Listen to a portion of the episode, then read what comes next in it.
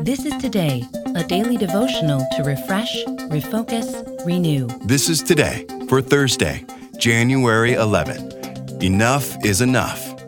Our reading comes from 1 Timothy chapter 6.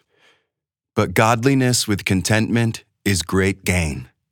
For we brought nothing into the world, and we can take nothing out of it. But if we have food and clothing, we will be content with that.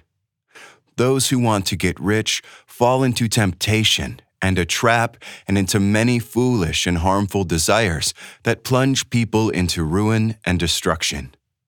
For the love of money is a root of all kinds of evil. Some people, eager for money, have wandered from the faith and pierced themselves with many griefs. Luke 6, verse 20. Blessed are you who are poor, for yours is the kingdom of God.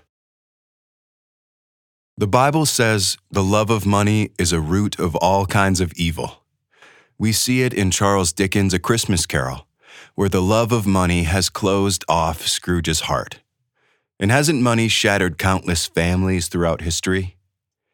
Apparently, the dangers of money increase as we get more of it, because few of us can resist the seduction of wealth.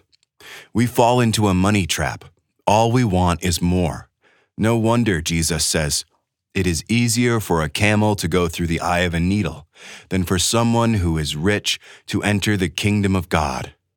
When we hear that, we may think Jesus is talking about salvation and warning that wealth gets in the way. Because if nothing else, having a pile of money can make us feel immune from everything, even from the justice of God. But I think Jesus may have something more immediate in mind living the way of God's kingdom here and now. Wealth can put the squeeze on us and keep us from living the way of God's kingdom. And, proportionally, people who have less tend to be more generous than people who have more. No wonder Jesus says to people who are poor, Yours is the kingdom of God. Their generosity already fits. Pray with me. Lord, give me neither poverty nor riches Help me to trust your generosity enough to be generous like you. Amen. This is Today.